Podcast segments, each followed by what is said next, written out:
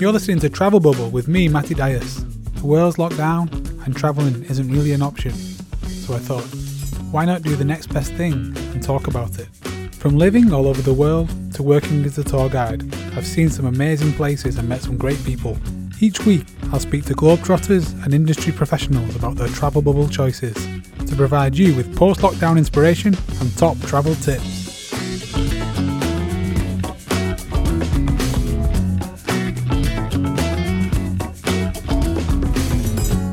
Hello and welcome to episode 39 of Travel Bubble with me, Matty Dias. A big welcome to all those listening for the first time, and a big welcome back to the old faithfuls, the people who listen every week all over the world. Thank you for joining us on Travel Bubble.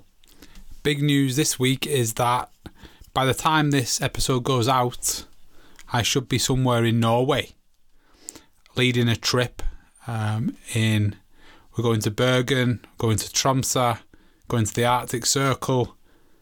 Hopefully, going to see the Northern Lights. So by the, when this goes out, I should be somewhere in Norway, COVID permitting. So that's the big news this week. I finally get to dust off the uh, tall leading boots sooner than I expected after last year's season for a special winter tour. So I'll tell you a bit more about that when I get back. But that's exciting. But I will get into the episode, but before I do, I'll remind you that Travel Bubble is free. If you wanted to support the podcast, there is a few ways you can do it. You can go on, go back and listen to old episodes. I hope you enjoyed last week's with Ellen Waite. That was a really good one, and I got some good feedback about that. But you can go back and choose an episode title, look at a picture, just pick your lucky number or something. Go back and listen to the episode. It doesn't go out of date and you'll get you're guaranteed to get a bit of travel inspiration from any episode from all my wonderful guests. Uh, other way you can support the podcast, uh, probably the biggest compliment you can give us is by recommending us to a friend or colleague or neighbour. If you like the podcast, tell people about it and recommend it, especially if they love travel. They should hopefully enjoy Travel Bubble. And then you can obviously do the obvious things like give us a five star rating on Spotify, on Apple, and then like us on Facebook and comment and all do all those sorts of things. That would be very good. But I'll be back in the end for some Travel Bubble Film Club. But for now, I will introduce my guest. And this week it's James Hammond. And James Hammond is from England. He's from Norwich originally. But we, I can see some parallels with myself in some ways. For the past seven years, he's been traveling the world like all over and like living and working all over. So he doesn't just like go there on holiday. He really immerses himself in, in cultures and like it's just a really good chat. Like I really enjoyed this one. And he's a host of his own travel podcast called Winging It, hence the name of this podcast, this episode. Uh, and it's just a great chat. Like I could, I could definitely have a beer with James, and hopefully you'll, you'll feel the same. He um, he he's done. It's clear from this episode he did loads of research and he provides lots of practical tips. So that it's re- this is really good for travel inspiration and especially if from his choices you're going to these places. There's certain things that you want to take note of because especially what James is what what James is saying. It's a really good episode. So without further ado, this is episode 39 of Travel Bubble, winging it with James Hammond.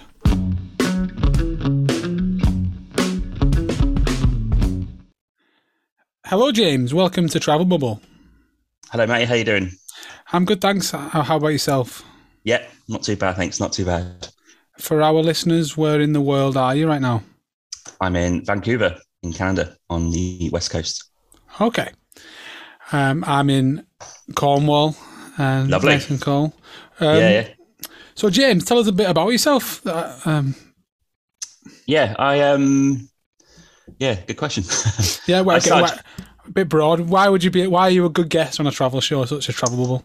Yeah, I think I sort of caught the travel thing when I was probably about 20, uh, 21.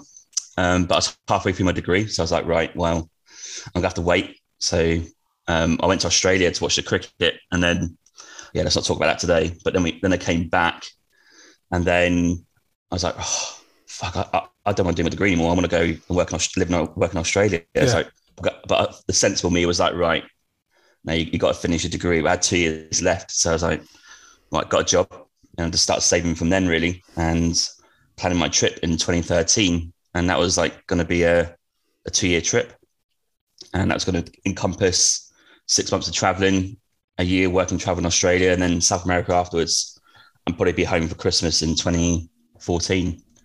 So I think um, I sort of planned it, but it's quite interesting looking back. I I really only had interest to go to Commonwealth countries, if I'm honest. Yeah. I was thinking, right, I'll go and travel to a bit of States, not Commonwealth, but you know, similar-ish. Uh, New Zealand, Australia, and then South, South America was because the Football World Cup was there the year after. So my friends planned to go anyway. So um, that was a bit bit left field for me. And then my friend from uni was like, right, I want to come with you. I was like, oh yeah, yeah, come along. But he goes, oh, but I want to go to Asia. I'm like, uh, where's that? He's like, oh, is that that big continent over there. Is like, oh yeah, which part do you want to go to? And he's like, oh, I want to go to like Thailand and Cambodia and Laos, etc. I was like, oh, okay. So he jumped on board and yeah, we kind of had that six month trip in 2013 from January to June, and then yeah, I've kind of been traveling and working ever since, really. Okay, so um, did you did you end up finishing your degree? Mm. Done very badly. Oh, badly. I got, I got a two two. So uh, they say you should get a two one, but I just I just lost interest. It really was a switch. Um, I, it's quite hard to explain. Like before, as a music degree, so I was like all trying to go to the music industry, trying to be like a musician, full on concentrate on that, like practicing every day, etc. And then had a bit of a tough year in 2010. A few things happened. A few relationships broke up. I got mugged um, in London where I was where I was studying. All this stuff kind of culminated to me just going away on the whim to Australia to, with my friends. Never even entertained going away um, that far or even out of Europe really. And then as soon as I come back, and I loved Australia as soon as I first landed, my mind has switched and yeah, I sort of limped through the second year, well, the penultimate year, which is when I went to Australia, was pretty bad and sort of recovered a little bit in the last year, but just not enough to get to one. So um, I've been on your website and I've, I've seen your like your ethos and your mentality, and we seem pretty similar to be honest, James. Like mm. just like perpetually on the road, you don't know what's going to happen next. You don't know. Re- you'll just see, wait. Uh, your podcast is called Winging It. You'll just be on the fly, yeah. basically. So, yeah. that, so that's yeah. what you've been doing for like seven years now or so. Yeah, yeah, pretty much. Um, so yeah, I've kind of just worked in the Commonwealth countries really, unlike yourself. But um, yeah, I've done like the two Australia, New Zealand, so one year each, and then I've been here three years in Canada now. Um, so that's kind of like, yeah, just dotting around trying to find jobs and save and travel again, really. Okay. Um, I get this a lot, but i have been back. I've been back in the UK for a year now. It doesn't feel like it, but I have been back mm. for a year. But prior to then, I always had always people asking when you're going to come back or when you, you you're not done with that yet. Do, do you get that? All the bloody time, especially someone like my dad. He's like, he, he stopped doing that traveling narc yet. I'm like, no, mate. I've got there's like 100, is it 90 countries, whatever it is, the ballpark yeah. figure 200. I was like, now there's plenty more to go and see and do. So I can't see that really stopping anytime soon. And is that the plan? Do, do you think you you're going to go for it, or just just see what happens? Um, I don't. I don't think I'll get to that level. Um, I, I don't know. It, it's actually pretty deep down a secret aim yeah. before I die, I guess. Um, to get to that, that I don't know what the, the number is these days. It changes every week, but um, yeah, yeah, yeah. It's. I've read a few books on people doing that, and there's there's pros and cons to it, right? The pro is yeah, you get to every, go to every country, but the con is do you actually really see the country if you dip in for like a weekend?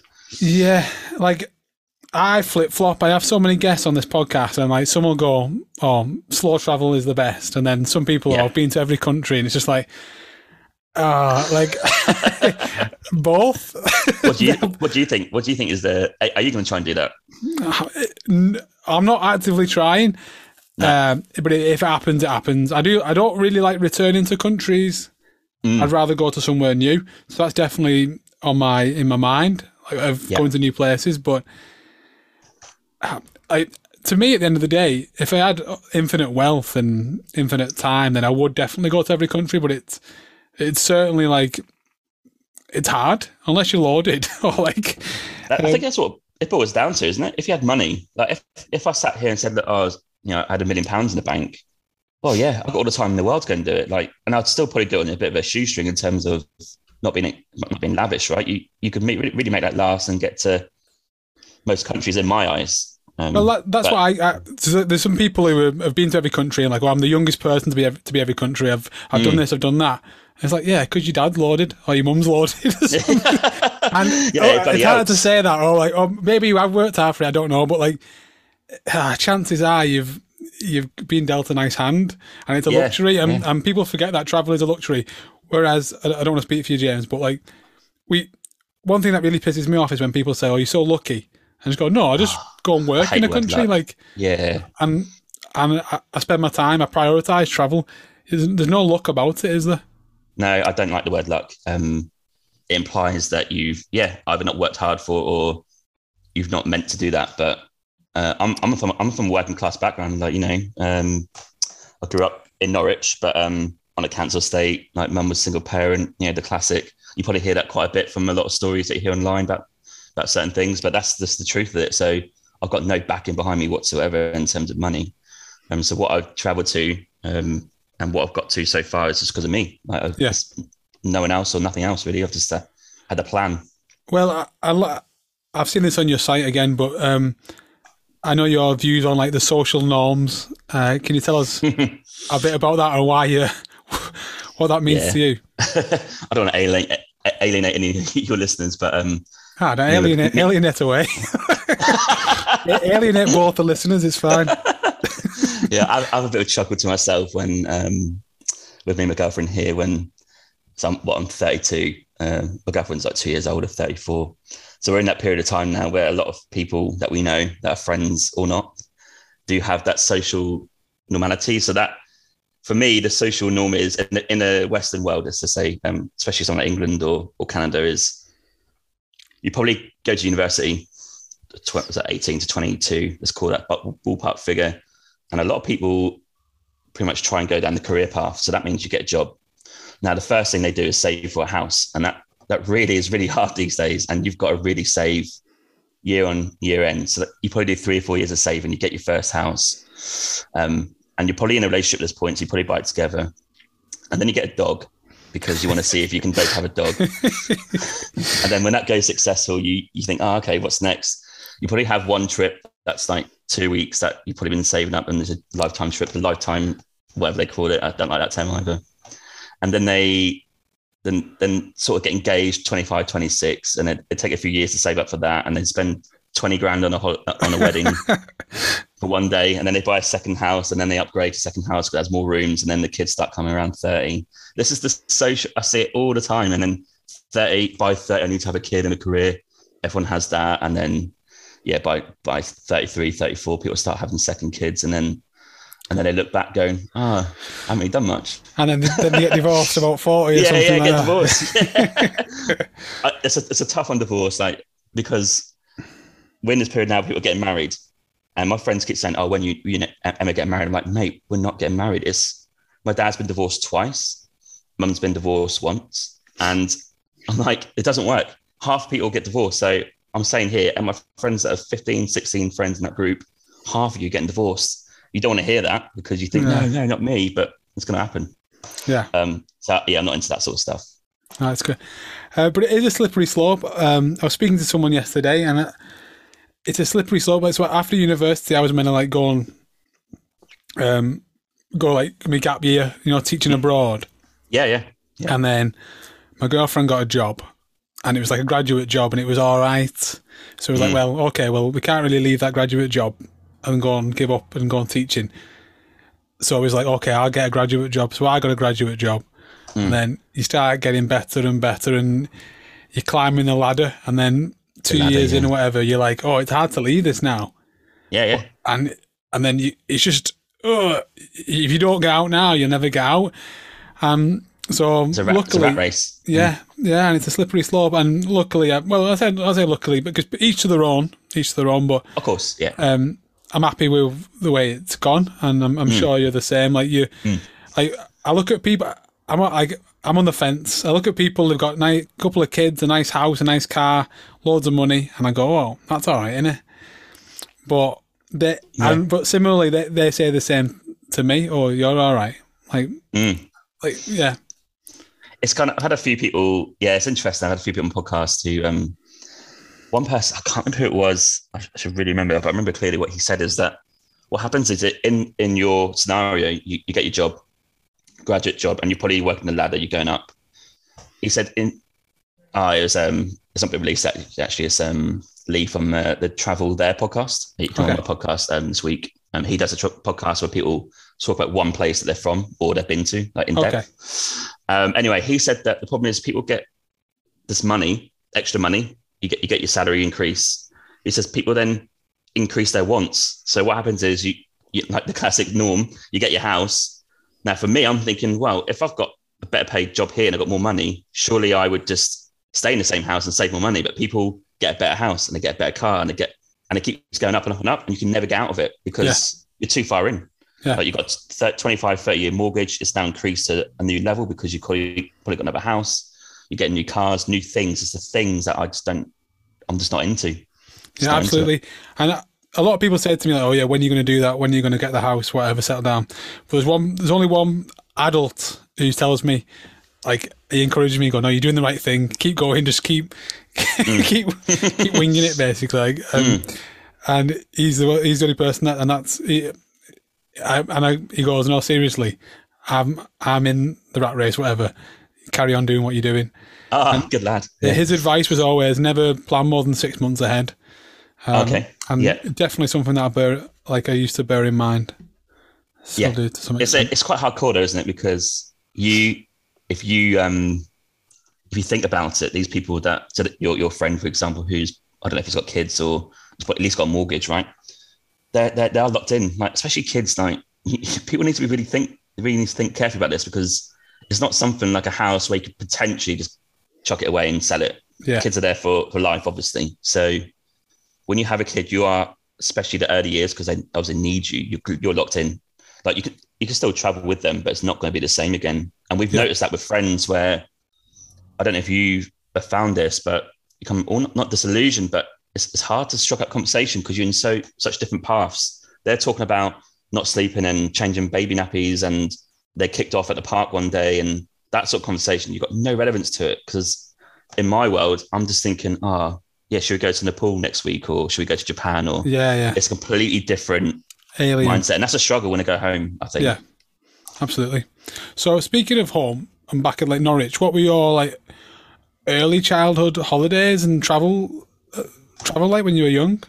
didn't really have any. Um, I wasn't really travel orientated until my twenties. So um, what I do remember is because I said before, quite a like very working class background. We I think maybe my teenage years, let's, say from like ten to sixteen, maybe a couple of summers I went in like a camper van. Um, well, not camper vans, like caravan, should I say? Um, we drive to um, Lincolnshire, which is Yeah. not it's not a very nice county if I'm honest. Um, on the east on the east coast, um, and go and stay there for a week, which is uh, they're actually quite good times. Like I, I, I, I enjoyed that. I actually like. I've got a weird nostalgia staying in the caravan. I like the whole. I don't know what it is. Just staying at those little tiny rooms and the, the smell of a caravan. Like, it- It's probably from childhood, right? But yeah, I, I do remember going with my dad to those sort of trips, but no trips abroad. Like wasn't even on the cards. Okay. So like you said, your first big trip was the the Australia trip to see the cricket. that was the first big trip. I went on school trips before that. So my school managed to, uh, they sort of helped out me actually. I, I don't really know what the, the rule is, but they, they'd help out with the cost of the trip. So I was able to go to Belgium and Germany on the classic history trips in the, Yeah. when I was 15, 16. Um, it's weird. I don't, I don't really class that as, I just seen us go away with my friends and have a laugh. I didn't appreciate yeah. different country or yeah. whatever. But the first actual trip on my own where I was like, no, we need to go there. I actually took my mum to Italy in 2006. Yeah, 2006. Is that World Cup year? Yeah, World Cup year. I think the World Cup was on. Um, yeah, and uh, we went to uh, Turin and Milan. And that's only because I've managed to work and to save some money. Yeah. and the, the flights are really cheap, aren't they, from UK? So And yeah, did your we went there. did your mum love it? Yeah, yeah, yeah. She's a secret traveler now. Since uh, maybe those days were tough um, growing up, but since um, we've been, me and my sister have been able to move out. Yeah, she's been to Canada and yeah, all sorts of places in Europe. Class. Okay. Mm. Well, I know you've been around, James. Uh, last count, is it 50 countries you've been to? I think so. Yeah, yeah. So I'm keen to um, jump into your travel bubble destinations. So you're familiar with the uh, format? Yeah, Three countries for the rest of your life, and they have to be countries you've been to. You've got the Yeah. UK included already, Yeah. being from Norwich. So that being said, James, what would be your travel bubble destination number one?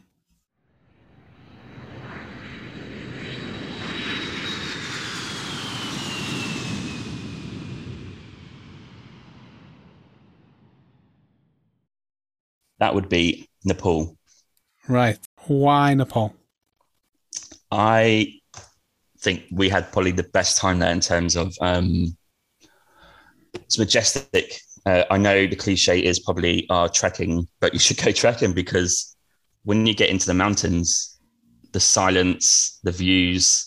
Uh, we also done some obviously hiking and trekking. The hard work that you put in to get like to some, like whether it's base camp or Poon Hill, whatever you do, it just made it worth it. And the people are just so uh, they're probably one of the nicest people I've ever met. I think them and Cook Islands are probably, like, in terms of people, definitely up there with just some of the nicest people that we've met. And uh, I just love the food, the culture. Kathmandu is a crazy city. It's like a small Delhi, so um, it's going to be a nice little culture shock when you arrive if you've not been to anywhere like that before. And I just love everything about it. I can't give you a bad reason to go. Um, maybe one bad reason: the roads are pretty shit. Um, but you, you, you, you can uh, you can bypass that if uh, if you just accept it's going to take ten hours to get 200 kilometers, not not three. Um, Have you seen that Yeah. 14 peaks that just come out? I have, man. Yeah, like you, you obviously can see my background here. It's the Annapurna on my Yeah. Zoom because we've done a hike on the uh, Annapurna circuit. Yeah, he climbed up that, and uh, that is like double the height where I'm standing. to Take that photo. That's pretty. That's a mental Mad. thought. So I've, I've never been, but I've seen the scenery in that 14 peaks and seen other documentaries, and it does, like you say, the word majestic and just like, breathtaking is a bit of a cliche, but it does look like breathtaking. Nice. Yeah, absolutely breathtaking. Um, it's one of those places that's hard to describe. Um, I haven't really been anywhere. Really, like Canada is is slightly like that. Um, if you go to Alberta and Banff, if you go to the the Rockies, Yeah. you could probably get that same sort of feeling. Um, but this is a different level, um, I think. Um, So Yeah. logistically, did you have any plan when you rocked up?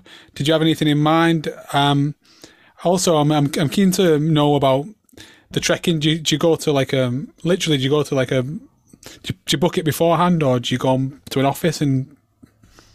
yeah, we uh, the plan really was just by time. We're there for four weeks. Um, me and Emma, and we're meeting a friend of ours, my friend Scott, who's he's travelled to a load of countries as well. He's he's a bit of a trekker actually, and um, we planned just to meet up in and his friend um, Alison in Kathmandu, um, and it's like loosely we'll be in Kathmandu for a week and see the surrounding areas, the classic um, sites in Kathmandu, and then to go trekking you need to go to Pokhara, so you can either get a bus, which is going to take a long time, or get a flight. Um, I would actually get the flight. Um, I can't put up the roads anymore. Uh, the flight would take like an hour, but the bus would take 10 so, or 12. So, um, yeah, you, if you want to go hiking, your, your, your base camp, if you like, in terms of a city is Pokhara. That's where the trekkers go. And then when you arrive in Pokhara, um, we just rocked up to our hostel that we booked, which was a great hostel. And then the local there who ran it, he had a few locals who are who are guides, and just um, we said, "Oh, can we do a hike?" He's like, "Yeah, I'll sort it out for you." Cool. And within days, he sorted it. And then like, what about gear and stuff like that? Yeah, I I probably should be better at this, but I just had proper Salomon hiking trainers, and um, I rented some, I rented some poles. I think hiking poles are quite crucial for me. Not great at hiking, so um, other than that, it's just uh, warm clothes and sunglasses are key. Um, And did you just say like, I want to go, I want to go and do the Annapurna circuit? yes, Yes. So the Annapurna circuit is 21 days, the full circuit. Um, we were like, I think Scott maybe was had intentions of doing the 21 days, and me, Emma, and Alice were like, fuck that. Like, I, I'm not brilliant at it anyway. Like I'll do a section of it, um, and plus we don't want to spend three weeks of a four just doing one thing. Yeah. Um, so yeah, he agreed that we'll do the Poon Hill trek, which is five days, and Poon Hill was like almost the first portion of that whole 21 days, Okay. and you hike all the way up to the point on my background here, and it takes about five. The fifth morning, you're up there. Class. And do they sort all your accommodation out and stuff like that, and it's all Yeah. just done for you? Yeah, food, accommodation. Uh, we had two guides. Uh, one of the, one of the guys was the guy's friend who was thinking about doing it, and he was quite funny.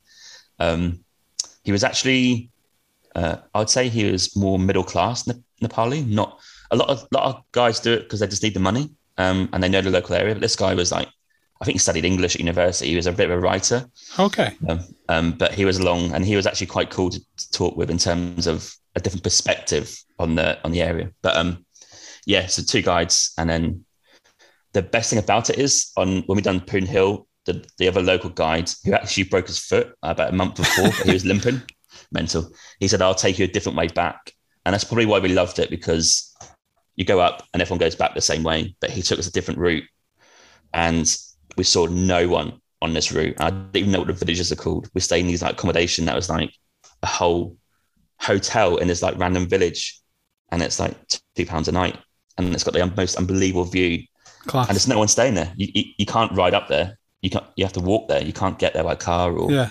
or bike. So it's Okay. pretty pretty cool. So, um, and that's just for every country, but what would be your must do activity, like the must see, the thing that you recommend to people to do the most about Nepal? Uh, the Poon Hill trek. Okay. Yeah, simply because uh, you'll decide on the trek if you want to carry on. If you think you want to do 21 days, but the Poon Hill is is doable, and it the views here, I, I can't really describe the views. It's just a different level, and it's It's worth like- the uh, worth the You pain. mean, everyone bangs on about base camp, but it, I imagine it'd just be so like busy, oversubscribed, or Yeah. Yeah, yeah. It- You'll see tents everywhere, dirt everywhere. It, it's it's definitely a thing to do, but um, it was never on my mind actually. I want to do something like this where it's not quite as um, probably well known. Um, Yeah. uh, it was still slightly busy. Like it wasn't like we didn't see anyone, but um, you know, we saw stuff like on the way back, like some some local farmer who was herding all his goats up, and we'd ask we asked the guy like, why?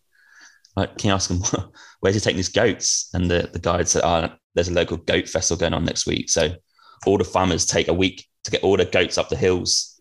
It takes them a week to walk there. Um, I can't remember where the place was. So yeah, we got we got uh, like infested by goats for like two hours. We couldn't get past them. But um, yeah, so you kind of get see that sort of stuff um, that you wouldn't see at base camp really. and again, we love food, drink era on Travel Bubble. What would be your what's your food memory or that thing that sticks out in your mind when you think of food or eating or drinking in Nepal? Yeah, I think you had um, I guess on episode thirty, uh, she said dal bhat um, from Yeah. Nepal, and it's dal bhat. Hundred percent, it's probably my favorite dish in the world. Um, it's like a it's like a thali um, from Okay. India. So um, the the base of it is dal, so it's like a lentil um, lentil dish, but you get the best thing about it is you get different things everywhere you go. So, but the premise is you probably get a bit of roti, rice, um, definitely dal, and you probably get little pots of two or three vegetable curries. Oh, meat cool. is quite. I don't think meat or mutton is really that traditional. You might you can find meat if you want it, but we all have vegetarian ones, and then you get like a poppadom as well, and and then normally all you can eat. So um, you literally keep going until you're done. Um, that's why That's I love right, it. isn't it? I think what's what's the rule? I think eighty percent of the population of Nepal have dal bhat twice a day, which is crazy when it's all you can eat. So it's um it's definitely a food that they love and they know it and they they share it with you. And you know, if you go and stay someone in a guest house in outside of the Kathmandu to Chitwan, they're going to have a, a completely different type of uh, dal bhat, but it's going to be roughly the same. But it's just that's why it's so And good. like you're getting that different taste, different f- flavor, like Yeah, yeah. every Quite spicy. every yeah. Yeah. Right, damn, sounds amazing. Yeah, um, so that's your travel bubble destination number one, James. Is there anything else you'd like to say about Nepal before we move on? Um, the only thing I would say is if you want a real left field option in Nepal, which not many people go to, go to Chitwan National Park. It's in the south and it's really hot. so you're going from being like pretty cold up in the mountains to like 35 degrees in the Chitwan National Park. And the reason you should go there is because they have some great um, local safari tours and you've got hippos and elephants and rhinos and Yeah, all that- all the all the above. So that sounds amazing. yeah, I've never heard of that. yeah, yeah. So Chitwan National Park. It's uh, actually it's the only road that's decent. So do go there because the road is actually paved, and um, it's a real unique experience. And this might be a of- stupid question, but are them animals like indigenous or have they being brought in? uh, well, it's on the border of India, so I'd imagine they're pretty yeah. indigenous. Yeah, yeah, Yeah. yeah. Um, it's on the southern border, so it, it was like it was a, real weird experience because we arrived from Pokhara, and like I said, we've been up, up in the mountains, and it's chilly, right? We arrived like bloody hell. We have to get inside into aircon or fan because it's that hot. um, Yeah. But we had, we had we had a local guide take us through like a jungle trek a few days, and yeah, these guys know their stuff. Like they can just smell a rat a mile away. So like, oh god, that's that's like hippo poo. Let's go there. So okay, That Um, sounds yeah, pretty cool. Um, cool experience. Okay, great. So Nepal, number one. What would be your travel bubble destination number two?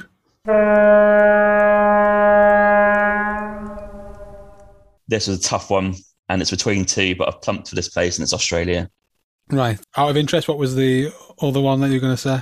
I think you said before in your uh, episode USA, but um, Yeah. uh, because of diverse nature. But I just have a deep, deep, a deep love for Australia, so I've chosen Australia. Okay. And so you've you went there first for the cricket, and you end up you loved it that much, you returned and wanted to live there. So what was you what was that like? Um, probably best country in the world for that to live in Yeah. my eyes. uh, that's just my opinion, obviously, but um, I just can't think of a better place. And they, they just increased the um the age to go there, right, to work. So it's now thirty five. Is it? Um, yeah, the free trade agreement yesterday, I think UK Australia they announced that you can go up to thirty five years old. So And once you've done it, you've done it. Like so, yeah, I don't know what it means for me, but if you've not been there, you can do three years on the hop without That's doing so annoying, isn't it? work. I, I've, Yeah. I've just come back. Like, um, so I've used my working holiday visa. in Australia. Yeah. Yeah. So, What do so- you but what do you make of it? Well, I I think hindsight is a wonderful thing. At the time, I was thinking it's like a hot England, but actually, Yeah. hot England's pretty, pretty bloody good. Like, it's not it's not a bad. So my uh, my feeling about Australia is, I would love to live in Australia. I'd.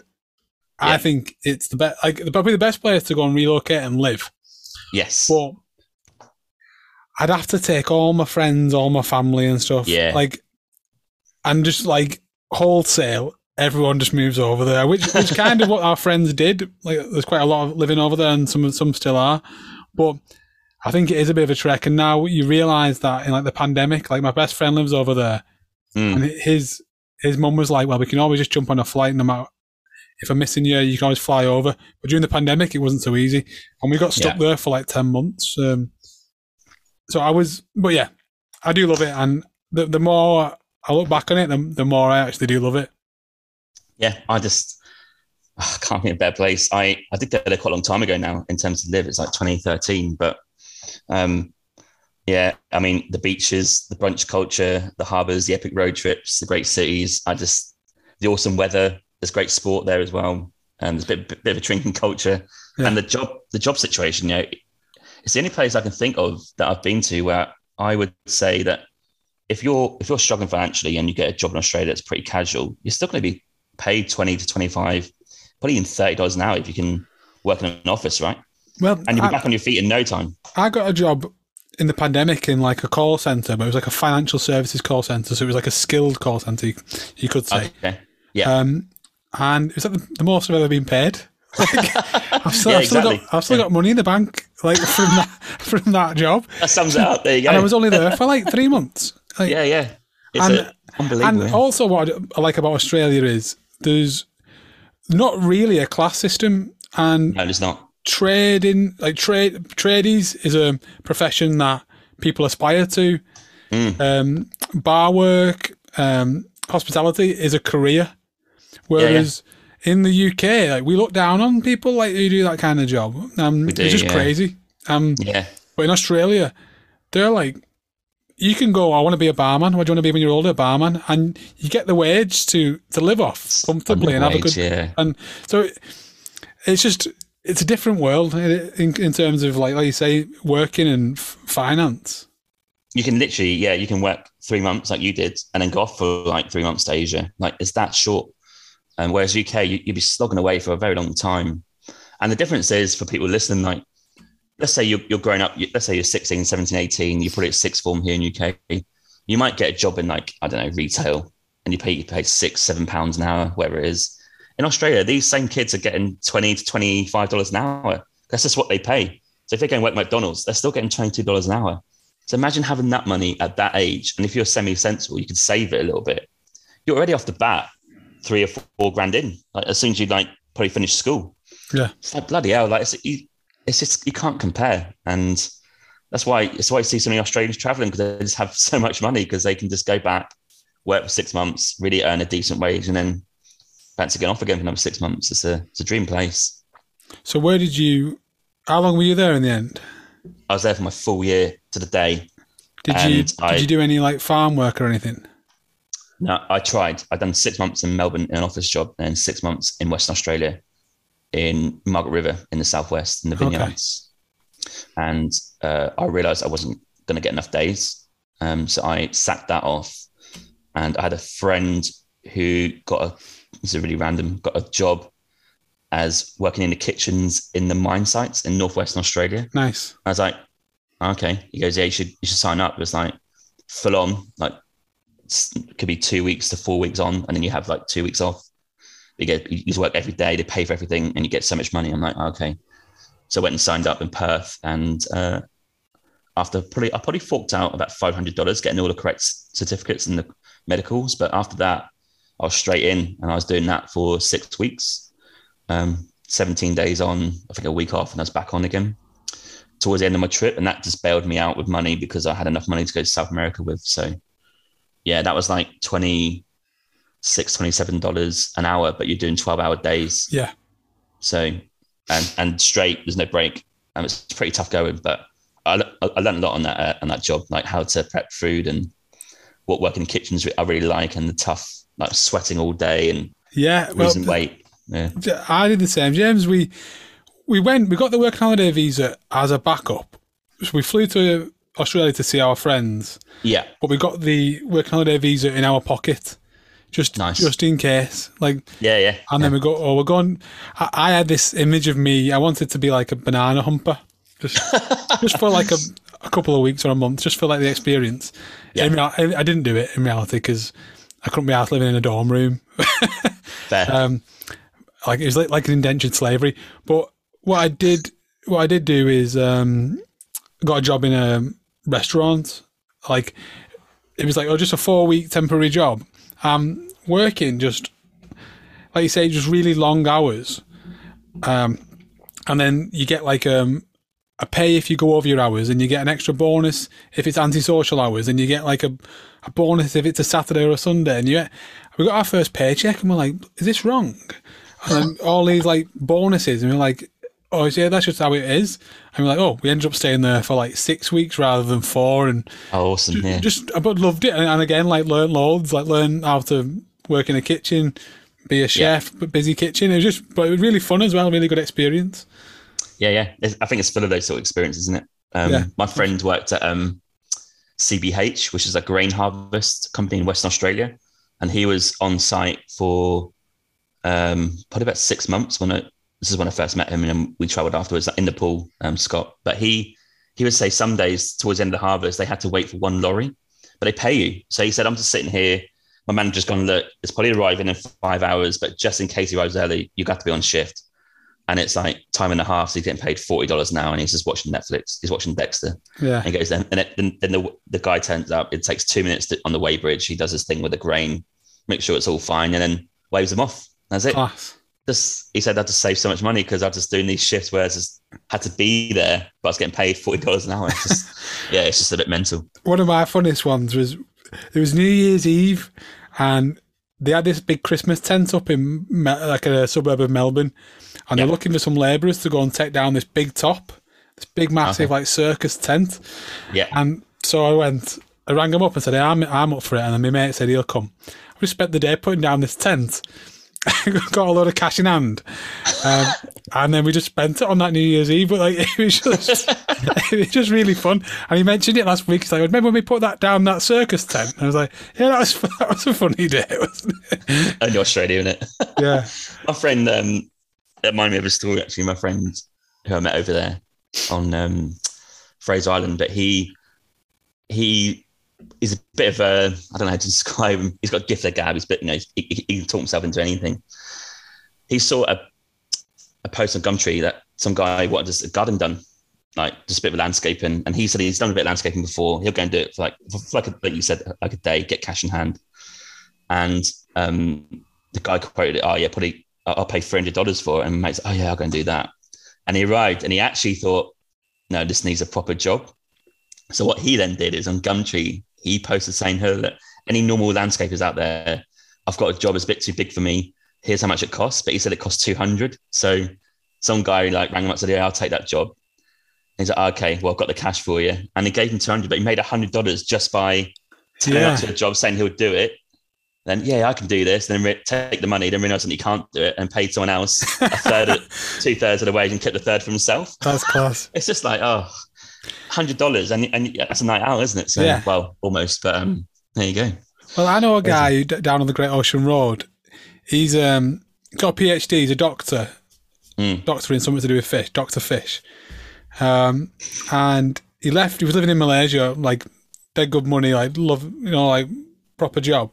Mm. Moved to Australia, camper van and stuff like that. And now he's a landscaper on the Great Ocean Road, and he earns loads. Yeah, And he just loves it. Every day he's just out with his strimmer. Like just strimming. And he just love he just loves life. But like he's escaped and that, that's his life now. yeah, yeah. Strimming. That that eight years education's come in handy. yeah, and he's he's and he, and he makes a lot Yeah. more money doing strimming. That's the thing it. in Australia. That, that what people need to get their head around is you can be a doctor in UK, for example, and you get your wage. Just think in Australia you can be a landscaper and you can earn more. Just bear that in mind Yeah. if you mad. if you want to consider in terms of like a like you say escaping. Um, Yeah. Australia's place to go. to. Especially if you're like you say under thirty five and you've never been, it's such a good option, isn't it, to make a life out there? Yeah, it's great. Uh, I would highly recommend it for anyone. And the only regret I have is I didn't go for longer. Yeah. Um, but because I didn't get, you have a choice. If you don't get your farm days, you got to choose. Do I just accept that, or do I try and lie and say to get my farm days and don't get investigated? Yeah. Um, if you don't get investigated, you get you get your second year. But if you do, I don't think you become back. So. Yeah. Yeah, that's a choice I had really. So what would be your must do activity or place or thing to do in Australia? God, yeah, there's so many. Bloody hell. I didn't know what put my notes for this, but I've got notes. Um, yeah, I put that. It's a cliche. You've already mentioned it. I'm not going to say that actually. No, I'm going to say the best, the best group and time I had, I think, when we done the East Coast before we settled to go and work, was Fraser Island. Okay. Um, if you can get um, a two night, three day tour there, where you're sort of camping on the on the beach and you drive jeeps on the beach and you sort of see this unbelievable island, I think that's probably the must do activity. Okay, very nice. And what about food or drink in Australia? I put I put brunch because it's a brunch place, right? yeah. Um, Melbourne, where I lived for six months, has great brunch and coffee. So I would go to South Melbourne um, in that area near, near um, Albert Park and go and check out some real cool cafes in that area, like yeah. the Ali Cafe or something like that. Yeah, it's like a bit of a cliche now. As soon as you see an avocado, I just think of like Melbourne. really. Yeah, yeah, but it's a tough on food because the same as us, aren't they? I don't know what's different out there, but um, Yeah. I'll go brunch because it's kind of where it started. Yeah, I like it. Okay, so you've had Nepal, Australia. What would be your travel bubble destination number three?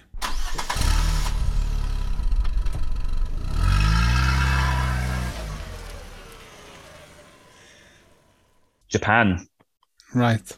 Nice. no brainer. It's it's. You said uh, before you don't like going back to places. This is one place I would go back to. Okay. Um, Um, yeah. Why is it? Why has it made the list?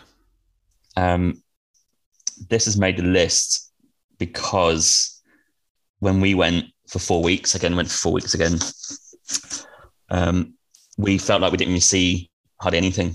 And we were every day seeing and doing something. Um, so we checked out all the great cities, but I think there's so much more outside of that. Um, so we've done the classic Tokyo, Kyoto, Osaka, Hiroshima, Nagasaki. Kobe, uh, Nara. So all these like great cities that you can get to on the bullet train, which Yeah. is um, when you compare it to the trains in the UK, for example, it's an absolute disgrace. But um, yeah, you can pay for, and this is only for foreigners, it's not for locals. You can get a, a rail pass for Japan, and it costs about, I'd say it's about four hundred dollars US. Um, but for three weeks, that's unlimited bullet trains. It's going to cost you that much to book one way a return trip from Tokyo to Osaka, so you might as well get this pass, and that gives you the option to go wherever you want, and they're all on time, they're all clean, and they're super fast. So in Nepal, when it says like 10, 12 hours on a bus to get to 200 kilometers, in Japan, it's going to take an hour and a half, like, or even an hour. It's, it's a different level. Because we flew from Japan to Nepal. So we had a complete polar opposite Yeah, of, okay. um, of, of culture in terms of how it's done. Um, but yeah, so the transport's great. The cities are great. The people are so nice. They don't speak great English, but they'll try and help you out and speak to you.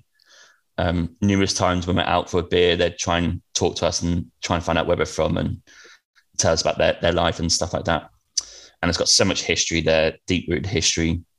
And the food, a bit of a food, we'll come to food in a minute, obviously, but a plethora of food if you like your sort of like soupy type stuff or or your pork. They have great pork out there. Um, but the, the plethora of options in terms of Japan is a bit like um, don't know. I'm trying to struggle somewhere else to think about this, but you can go north to do skiing in Sapporo, so the Northern Island, or you can go all the way south, south to Okinawa and be like near the equator, and it's just unbelievably hot. So you've got that full range of um, ability to have whatever you need, want to do, whether that's yeah skiing or or surfing or going on a beach. So covers all areas on that front.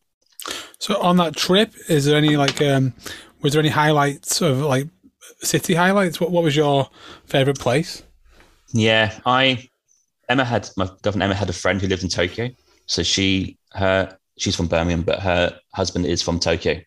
Cool. So he took us to that. these place that you, you'd never even imagine. But um, he took us this one place to go and have some sushi and stuff.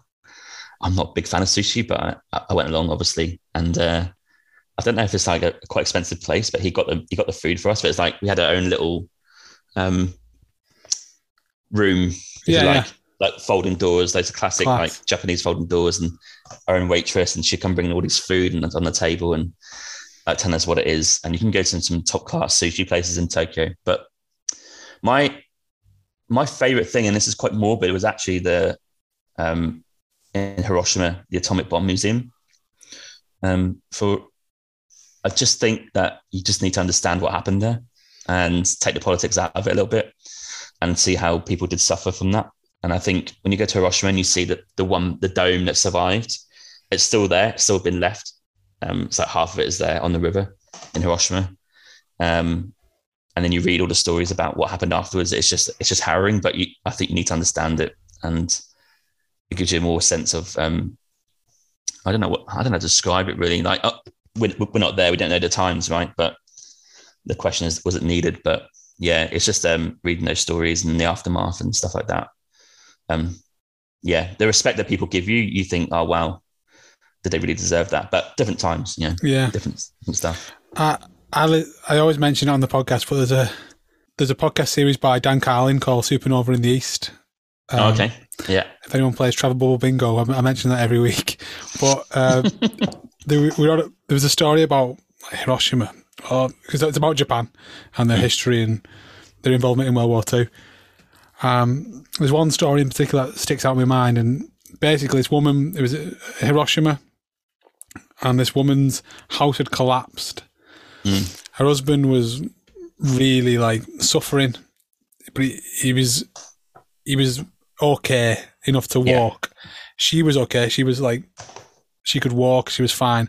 But her daughter, this building had collapsed on her daughter, oh, and they, okay, she like her legs were trapped and they couldn't get her out. And they were surrounded by trees, and the fire was coming. right, And she was like, "What do I do? Do I stay with my daughter, or do I leave with my husband?" And she said, "Sorry, I'm too much of a." Her daughter was a little girl, like you know, like seven or eight. Mm. went, Sorry, I'm too much of a coward to stay with you. I love you, but I'm gonna have to go. And then she walked off with her husband. and that left her, and then her, her husband died as well, like that night. But she said she could never like imagine that. Like it's just awful, and that's just Yeah. one. Like we think of it as such as like a, a world event, but when Mm. you like drill down into the humanity of it and like the individual individuality in the stories, it's absolutely horrific. Um, but yeah, Yeah. And it's only the stories that people survived, right? Yeah. There's so many people died. And if you go to Nagasaki, there's another one there, and you see the bit where the actual they got like a monument where the, the bomb dropped, like right in mid center of town. Like, bloody hell, like imagine it coming down here and just poof, like it's it's yeah. We, we actually went to both like the Nagasaki and Hiroshima memorials, um, museum things. But yeah, they're great. So would that be your must-do thing in Japan? Uh, no, I've got another thing for must-do. Oh, cool. But Yeah. definitely. Were, so touching on that, the the rail pass. Yeah. If you want to get the rail pass outside of the country, Yeah, you can't. You, locals can't get this. Yeah. So um, you can get it in the country, but you have to prove that you you just basically put, give your passport over, and then they do it for you on the spot. so we we bought him out of the country, left him in Bangkok, got to Japan, Yeah, and d- back then we couldn't you couldn't get him in, in the country hundred percent, or maybe you couldn't get another one or something like because Ah, it'd been issued or something. Um, so we just we couldn't. Um, we didn't have the rail pass. Quite annoying. The, the, yeah, it's a little bit annoying. the, only thing that it really scuppered was we couldn't go to Hiroshima um, okay, because of time and money. Because yeah, but it's a shame. But yeah, da- da- that rail pass is a definitely a, a thing to do. you can definitely get them in the country because we went to I think it must have been Tokyo to the station where they issued them out, Class. and we, there's a separate queue for foreigners, and uh, okay, you go Well, and get your pass there. it makes sense to be able to get them in the country. Yeah, you just need to prove that you're not Japanese, basically, and you'll be Yeah. fine. Um, so, what would be your must-do activity then in Japan? I would go to Hakone and go to Tenzan Onsen. Okay, what's that? onsen is like a public bath where um, you get fully naked and it's separated by women and men, obviously. And you just go and chill out in these like natural springs that are just good for your skin. And they've got different levels of uh, warmth, I think, um, the one I went to. But um, yeah, the, the, the only thing I went is I just went straight in there. I was so excited. I went straight in there. I was like, right, I need to get in, the, in these baths. I forgot my bag. So Emma had my towel. I was like, oh shit, I can't. I, ha- I can't go into her side of this. I can't shower Yeah. in the wall. They're too far. Like, and then luckily, Japan, classic Japan. There's a um, there's a vending machine right next to our men's dressing room, and a hundred yen gets you a towel. So I had a hundred yen, amazingly, and one towel left was in the vending machine. So I got the last towel, and it's like a. I've still got it today. Actually, it's in the bathroom. It's a, it's a white towel with like Japanese writing on it. It's quite cool. But yeah, That's that, cool. that bailed me out. So, where is Hakone? That's quite close to um, Tokyo. Okay, Um, like towards Fuji, is it? Oh yeah, we we did climb Fuji to be honest. I, I should probably should have mentioned that. um, yeah, it's probably going to be like Aaron Aaron fifteen, Aaron twenty from it's south, so it is towards Fuji. Yeah, So, what is special about that onsen, or is it? it's kind of um, it was recommended by someone I met in Australia who's Japanese, um, and then she mentioned that, and then someone else I can't remember who mentioned the same one. So I heard it twice. I was like, right, well, we need to go there. It's a little bit more expensive, but um, yeah, you pop just go on a train to Hakone and Tenzan Onsen. It's a real cool place. To, um, Hakone. It's like in the hills, in the mountains. It's like a town in in a valley almost. Class. Um, and the train arrives right through the middle. It's quite cool views.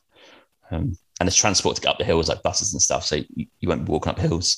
What would you say Um, to like the prudish Brits listening about getting naked in these baths? Uh, like no one gives a fuck. um, like you got all sorts of people in there. I'm not. I'm not blessed with a, six pack. Don't worry about that. So you got you got you got me- you got old people like 80 just doing it, and you got youngsters who are like like me, who are you know, a bit podgy. Just no one cares. exactly. just get it out. Um, you think, yeah, you sort of like secretly get your clothes off, like, oh no, who's looking? But no one really cares. Like, just No. crack on. Cool. I'm not sure on COVID times actually how that would be like. Yeah. But, um, back in 2018, that's fine. Cool. Um, and what would be your food food memory of Japan? Uh, katsu curry is my favorite. I think. A bit Nice. cliche, but um, yeah, ramen was close, but um, no katsu curry for me. Is there any particular like place you, you had it in one place and you're like, oh, that was amazing? No, I shamelessly went to that chain called Coco. I don't remember a chain Yeah, called to Coco. be fair, they, they're good. And you can get Yeah, you can choose your level of spice, can't you? Yeah, yeah, yeah. And I'm not. I don't really eat meat, so uh, they done a vegetarian one. So I was like, well, I'm gonna go there. Um, so yeah, that shamelessly went to Coco. No, it's good. That- We, we had that in. Bangkok, and you, you, I love this. I love the being able to choose like the spiciest one or like the next. Um, get the flavor of katsu, but get the heat as well. And it's just really it's Yeah. lovely. Loved it. Yeah. Okay. So, is there anything else you'd like to say about Japan before we move on? One tip: um, if you do Mount Fuji, the summit, which is pretty decent hike, it's not too bad. Don't do it on the last day of the season like we did because they're all wrapping up. So you're not going to get the best hospitality, should we say? Okay. um, when you climb Mount Fuji. Um, to give you an example of what I mean, we climbed up pissing down with rain. I, you, you know that rain when you just give up, you Yeah. accept you're, you're soaked. There's nothing you can do about it. Is that rain? And we're like trudging up left, right, like switchbacks. And we went to the last station. So we thought we'd do that because the next morning it's a short 45 minute hike up to the top to the summit. And we got there and they're not interested the people who in it. They just want to, they're cleaning up. Like it's the last day. They're all going back down the mountain the next day. And they made us put our wet clothes in bin bags. Oh, And normally they would be in the front bit where you sit and have your food. But they're like, no, we're cleaning this. So they got to be above your bed. So we had dripping uh, wet clothes dripping from the bin bag above us when we slept that night. And it wasn't the best experience. and you had to put them back on the next day. Yeah, I think I had one bit of dry clothing in my bag that survived because I had it in a carrier bag. But yeah, some of those were getting put back on next Oh, day, that's horrible. and that's horrible. But um, it was a great hike in terms of like you get to the top and oh, you know, top of Mount Fuji is pretty cool, but we saw nothing because it's just full of cloud and rain. So um, the top done it. was was clear, was was, was like clear sky above Oh, the cool. clouds. Class. Um, but yeah, it was tough um, in terms of the rain. But yeah, just do it on a a normal day because I think you get like all these stops when you go up. Like you get ramen, you get coffee, but no, nothing was open on the last day. They're all closed. They're all gone. So if you go like any other day, I can imagine you, you get to like, the first stop, have a bit of ramen and a coffee, and chill out, and then get to the next stop. It's quite quite casual. yeah. Okay. um, But we had to get through and get to the station because it was pissing down rain. so, what do you mean by station? Like, like Oh, they have no, no. Sorry, they mean uh, like little little base camps. You have like okay. uh, base camp one, which is like the furthest from the top, up to eight. Eight is the closest one to the top. So we went to eight. Just got got there on the first day. Okay. So you can literally get start and get to eight on the first day. Yeah, um, you, you can go online and book this, and you can decide what station you want to stop at for the night. Um, there's actually, I think it's one of the top rated ones, but it's just because last day of season Yeah. they weren't interested. last. Yeah, um, but I would go to that at number eight because you get longer in the morning. If you've got a clear day, they've got a nice balcony to see the view. Oh, Um, cool. So yeah, try and book that eighth station if you can. Um, it's weird. I'm giving it a bad review, but I'm giving it a good review. So any other day would have been good. Yeah. Okay. Yeah. So you've had the three countries. We've had Nepal, Australia, and Japan. They're Yeah. locked in. Now I'm going to ask you for your wild card, James, which is a country that you've not been to, but you want to go to. Top of your bucket list, really. Yep, Colombia is is mine. Okay. Why Colombia? Um, I'm a huge coffee drinker, so I think they're the best coffee. So I want to go and learn how to roast coffee there. I think that's probably and learn Spanish. I think they're the two things that I want to do properly. And people might say, "Oh, just go to Spain," but I'm like, "Nah, I want to go to Colombia." So I, I've been to Spain, so I can't even choose anyway. But um, yeah, so Colombia is is here because of the coffee. I want to learn South American Spanish, so Colombia's the best place to go. And my friend Rachel, who we met in, in New Zealand, um, said if there's anywhere that she would go and live in Se- South and Central America. I've been to South America a few, you know, a few places. Um, she'd say Colombia. Okay. And Medi- Medellin is the city that she'd live in. And like people think Medellin is the Escobar and all that sort of stuff, which it is obviously in the history. But um, I'm like, okay, so it's on my list. I've done loads of research on it, and they've got so many different parts of Colombia. You, you can go north to the Caribbean coast, so you've got your beaches, or you go west to the jungle, or you go like all these cities that dotted around, and they speak the best Spanish, and like coffee is raw. It's like there. Like I just think it's a cool country to go to. No, yeah, absolutely. It sounds good, doesn't it? Yeah, it sounds a bit of a dream. Um, I, I saw the other day that you you fancy doing a podcast episode in Spanish. You, is your Spanish Yeah. all right? nah, it's, it's basic. okay. But I, uh, I work at a college, so I get free courses. Um, okay. So I've had a few. I had a before COVID. Unfortunately, I was going in every day, like every week, um, learning Spanish from this uh, teacher. She's from Argentina. Uh, that's unfortunately stopped, but I learned to a point where I I could probably get get by in South America. But doing a podcast in Spanish is going to take a level of dedication that I need to. I can either do it scripted. I can like just write it out and Yeah, script yeah. it, or if I want to be flexible, I'm going to have to learn a Yeah. decent level of Spanish, right? I think it's like Eddie Izzard who does like stand up in different uh, different languages. I know other people probably do it, but he did like a full full set in French. But I think Oh, what he did is he just translated his English set into French for Okay. the first one. So that could be like a an option. Yeah, yeah. Script- you. that. Yeah. Yeah, yeah, yeah.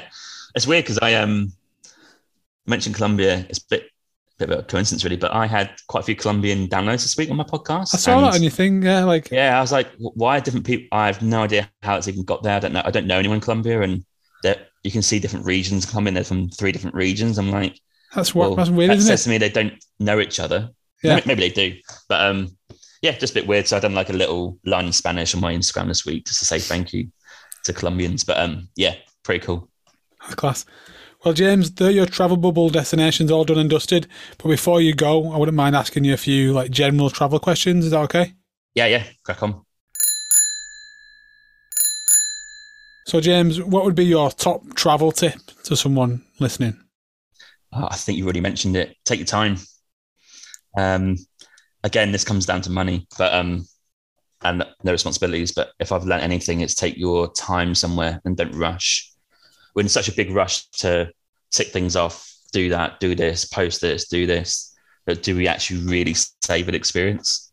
Um, you got to ask yourself that question when you travel. So I think that you can only savor somewhere when you have the ability to um, choose how long, how long or how short you stay somewhere. So um, Australia, for example, if you love it, stay longer, do more. If you don't like it, go somewhere else. Um, have that choice where a lot of times before I've been fixed to flights. So Southeast Asia in 2013, three months. Me and Mike went and done that, my friend Mike. But we had flights, and they were interchangeable, I know that, but they had flights where we had to get Yeah. to a point at a certain time. And that puts a bit of pressure on. And looking back, like I think we could have stayed in Bangkok an extra week. We love Bangkok. Um, but we we sort of not force ourselves, but like, oh, we should get a move on here. Um, yeah, so I'd say take your time. Okay. How, out of interest, how did you end up in Canada for such a long time? Um, we so I've done Australia, New Zealand. I'm, I'm running out of working visas now. Um, in New Zealand, I was with my girlfriend, and she said, "Oh, we should go Canada next." Like she brought it on. I was like, "Ah, never really on my thought that, never really on my on my list of my thinking." Right. So we just applied for a work permit, which was two years at the time, and it's not quite as easy. You have to go into like a pool and you get drawn out. It's a bit weird. And the reason we stayed longer is because of COVID. Okay. Um, if I'm honest, we probably would have been off um, in normal times last year. um, traveling again, but because of COVID, we had decent jobs. We thought we'd stay longer while COVID sorts itself out. Um, so we thought we'd stay a bit longer and save more money. Okay. And yeah, we got permanent residency re- residency actually in that time. Matt, how? Um, it- Just it's really easy. Like Australia's pretty hard to get that. I've, I've read. Um, Canada's super easy and it's super cheap, like two and a half thousand dollars and all in with all the stuff. And it takes six months to maybe nine months to get. And as long as you've got a semi decent job that you can put a code on, like if you come here and you work for a year in HR, for example, that is a, something that they want you to stay with. So you can just flag that as your as your like one year experience here in Canada, work experience, and they'll keep you on. So okay. yeah, we got PR. So that's five years um, from about three months ago. Class. Congratulations. Um, you might not be a materialistic person, James, but I always ask this: What would be your best souvenir that you've got from your travels? Yeah, tough question is I don't have anything souvenirs, but I went for a t-shirt. I bought a t-shirt in Myanmar when we were there. And the reason I say this is it's actually one of my favorite t-shirts and I get, you know, I get a bit of stick because I always wear it, but it kind of reminds, it just reminds you of the country and the, the times before what they're in now. So, um, the nice, again, so nice, those people in Myanmar. What, Um, what's your t-shirt like? It's got the alphabet. It's a, it's a, it's a um, maroon color, quite a deep red, but it's got the alphabet. Myanmar. I got, I got a Vietnam one on today, but, um, yeah, it's got the alphabet and uh, I think it's the alphabet. I'm pretty sure it is. Uh, who knows? um, yeah, it's that. Um, great. No, that's cool. I um tend to wear my t-shirts to death. Like I'll get one, Yeah, I'll just I'll, I'll just wear it forever.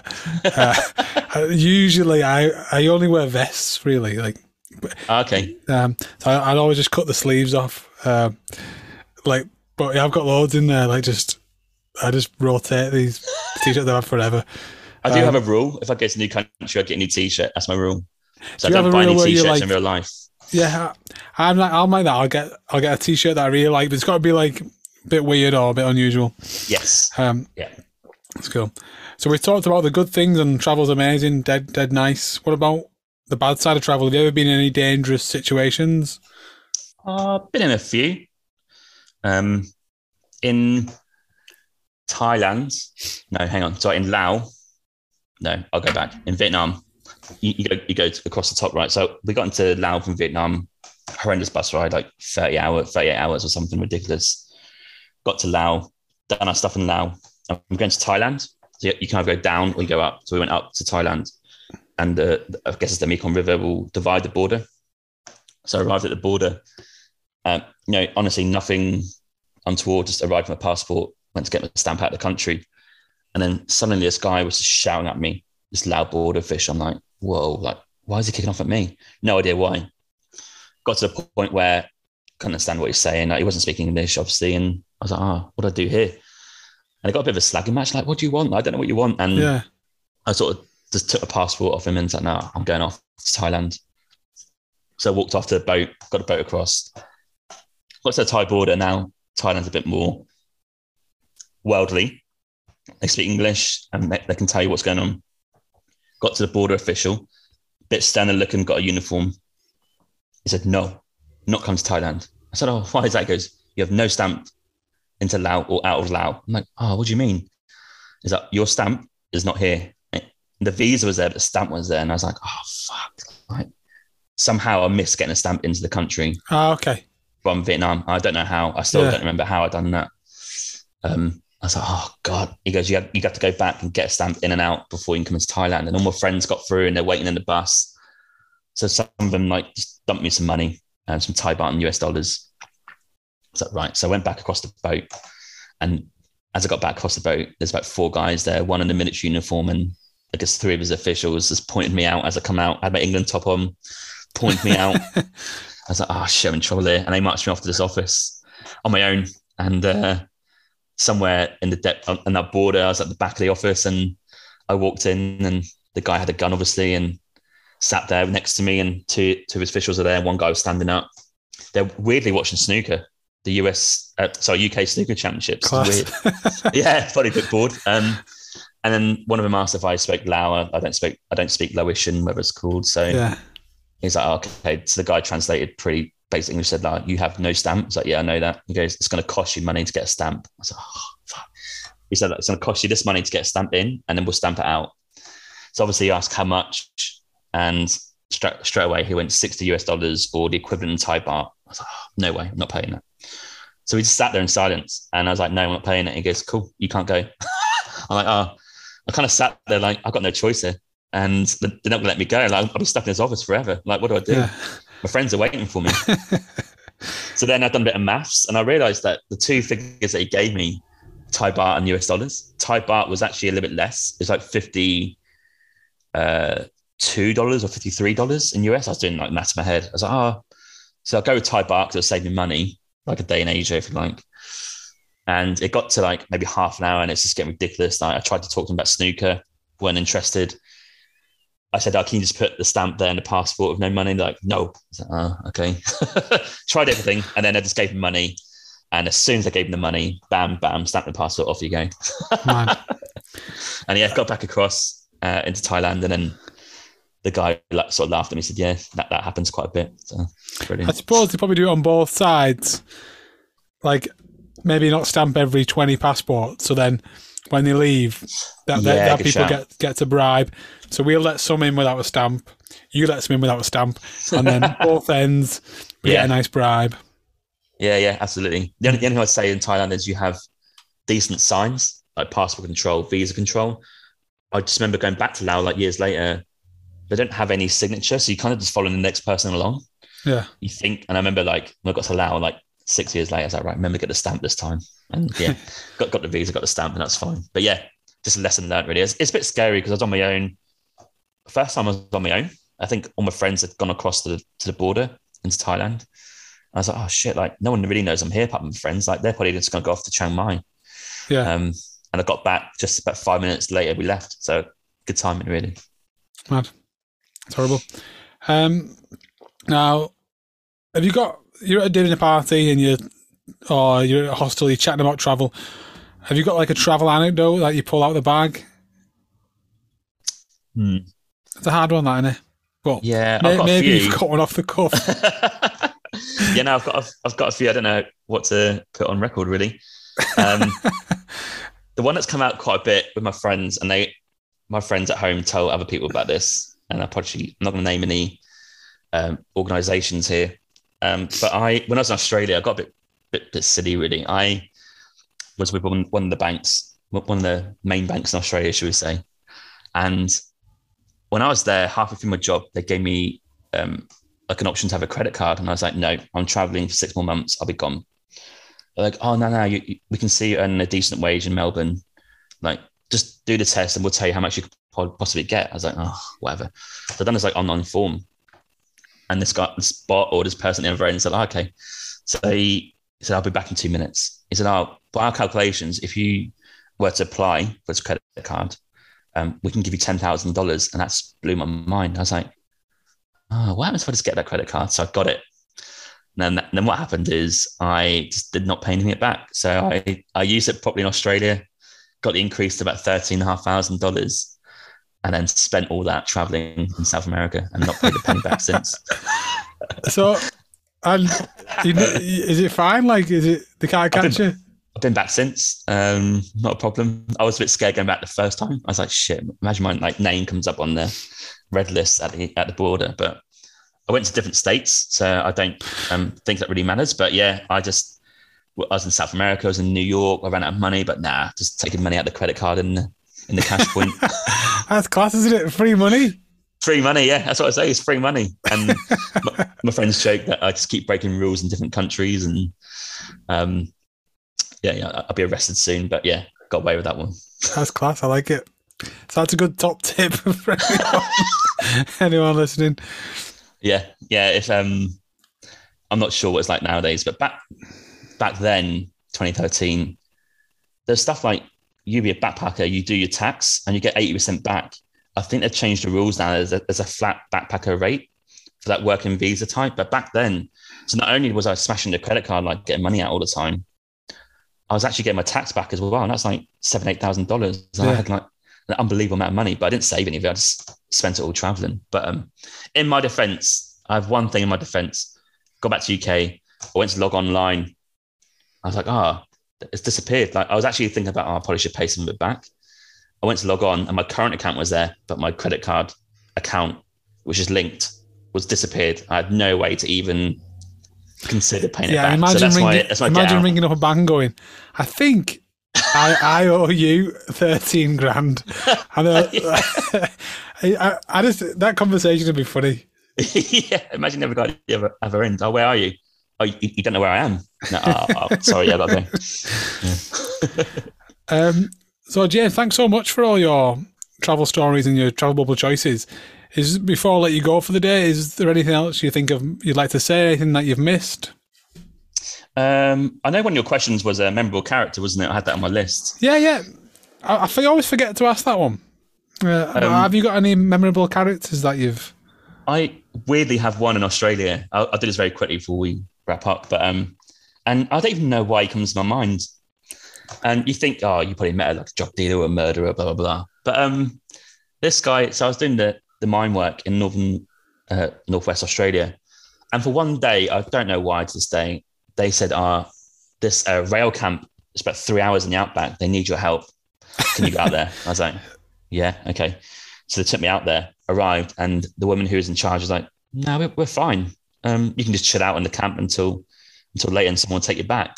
So right, and this camp was the sort of camp where you had to wear boots because there'd be snakes on the floor. You had to be really careful where you walked. Um, it's middle of nowhere. It's hot, and they have like these like caravans that are just basically places where people can go in for a bit of aircon. And there's like a, one, one of them was a kitchen, one was like a games room, one was like a communal area. And anyway, I sort of hang around there. And the guy took me back. It's called Kevin.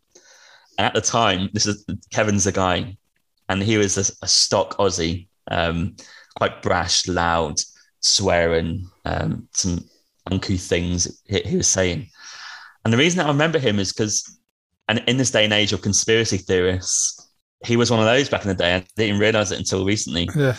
And his quote was like, "Oh, no one sees the world like I do."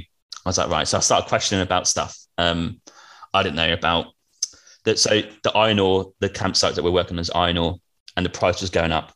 And his theory would be that, oh yeah, the price is going up. It's all fixed because this company's got to deal with China, and China got to deal with someone else, and they all do deals. And everything I said, he came up with like a reason about yeah. like some people like secretly doing deals and the world's all fixed. I was like, oh, this guy's just hilarious. So for three hours on, on the ride back, he was telling all these stories. And this Kevin, you know, he's probably a little bit racist, I think, from him as well, which is not great. Um, but yeah, he would just come out with this stuff that I was like, oh, okay. But yeah, conspiracy theorist, a bit racist, and he just in my mind in, in terms of someone that I just remember. Yeah. And yeah he would slag off the company that I was working for, and I'd ride back and they had the team meeting. He's like, "Oh, yeah, fucking shit!" Like the same as having team meeting. I'm like, "Who is this guy?" Um, it's a really proper Aussie. Proper Aussie, yeah. Like they are, they are a different breed, Aussies, aren't they? They just don't care. Do not care because he was like the the more.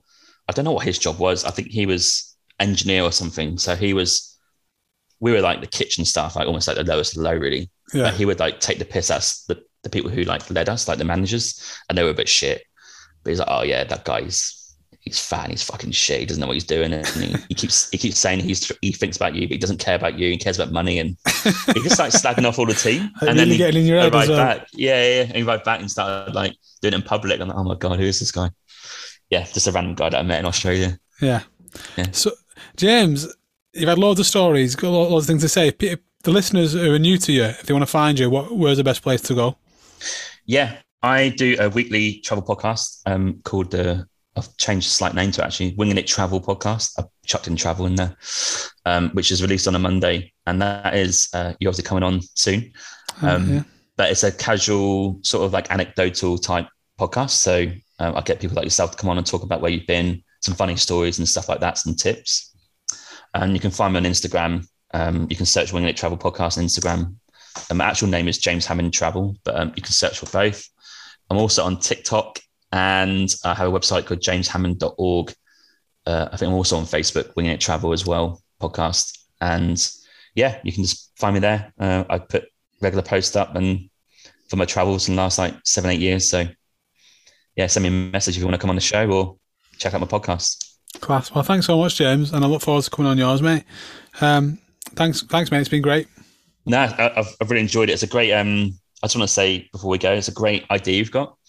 So when I when I received it from you, I was like, oh, it's a great idea. Like it gets you thinking. Like you, you start weighing up what the country's been to. Like no, not there, there, there. It's actually quite a cool structure. So like, nice one, mate. I think it's a great, great thing oh, you've got going thank there. Thank you very much. Yeah, like people who've I've I've never done it. Like I've never actually done my three. I think it's really hard. Ah, you need someone to come on and do your podcast, but you're you're a guest. Yeah, I'll have to. episode 100. Um, yeah. But yeah, people who have done it said they actually really like the process and they get them thinking about the past and the travel. It's good. Th- people love traveling, so it gets them thinking about the best times of their life, basically.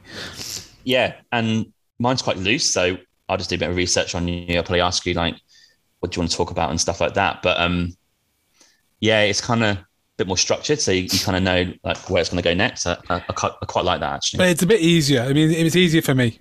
Like, Yeah, yeah, Yeah. But um, well, thank um, anyway, mate. Thanks for putting the time and effort into thinking about your answers and uh, and your research and stuff.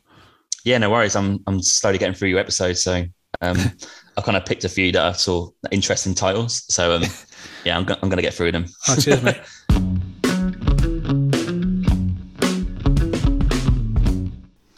The unforgettable story of the 30 year old climber Tom Ballard who disappeared on the so called Killer Mountain Nanga Parbat in 2019.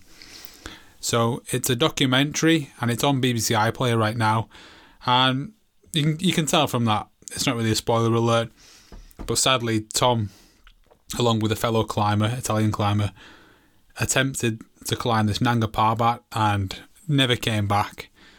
Very sad, but what makes it even sadder or more poignant is that his mother was this world famous climber as well, like one of the best female climbers, if not the best female climber in the in the world ever. And sh- again, not a spoiler; it's it's public domain, but she she sadly died on a mountain as well. I think she was attempting to climb K2, which is very close to Nanga Parbat. They're both in Pakistan, and so basically they both have the last mountains in uh, in Pakistan, like the mother and son, and basically when his mother died, uh, his his dad took Tom and his sister along to like K two base camp to just to see the mum's last mountain to see where the mum had died, and then fast forward I don't know, twenty five years whatever. Tom dies on this Nanga Parbat, and his sister takes the uh, trip to Pakistan again and goes to see his last mountain. And oh, it's it's it's really good. It's uh, we've talked about climbing documentaries many times on this podcast, but the scenery is just incredible, and this one like is is great and definitely worth a watch. Um, my my highlights for me were Tom's dad, who is just an absolute character. The way he, he you'll see when you watch it, and I, and I do recommend you watch it. He's just an absolute legend, really. like he just makes me laugh the way he um, he's so straight, like no nonsense, no sugar in the pills. But the way he talks to his kids um, about when they go and visit uh, the mum's last mountain is just incredible. And another particular highlight is when they first went to K2 to see where their mum died. They went with this guide, and um, Tom's sister was like three years old at the time, three or four years old. And this guide carried her on the, his back all the way up to like K2 base camp. And then 25 years later, she goes back to see Tom's uh, last mountain, and she meets up with this guide who who took her when she was a, a toddler, and their connection is incredible. Their meeting and it's just really good, and I urge you to check it out on BBC iPlayer or wherever you can find it because it's a great documentary. And travel wise, you get to see parts of Pakistan. And I said when I was watching watching the film, Pakistan. I've been looking at Pakistan lately, and it just looks absolutely incredible. And I was I was looking at this um, this traveller who's been to every country in the world, and he said the friendliest people he ever came across were the people in uh, Pakistan. So I think it, I think it's going to be on more people's radar to visit um, in the future because it does look really incredible. Uh, but that's the Travel Bubble Film Club. Thank you for listening to this week's episode. Remember, if you do do like it, uh, shout it from the rooftops or maybe just from the curb, curbside. Uh, tell people about Travel Bubble. And if you do want to support us f- financially, you can go to buymeacoffee.com slash travelbubble and you can buy me a pint. I do love pints and I say I'm in Norway. Famously, the pints in Norway are really expensive, so I do need pint money. So if you can spur a bit of money and you think, bloody hell, this is a good podcast, I'll buy Matty a pint, and that's how you can do it. I'll be back next week for episode 40. How bad's that? Episode 40. But for now, I'll say goodbye. My guest this week has been James Hammond, I have been Matty Dias, and you have been listening. Goodbye.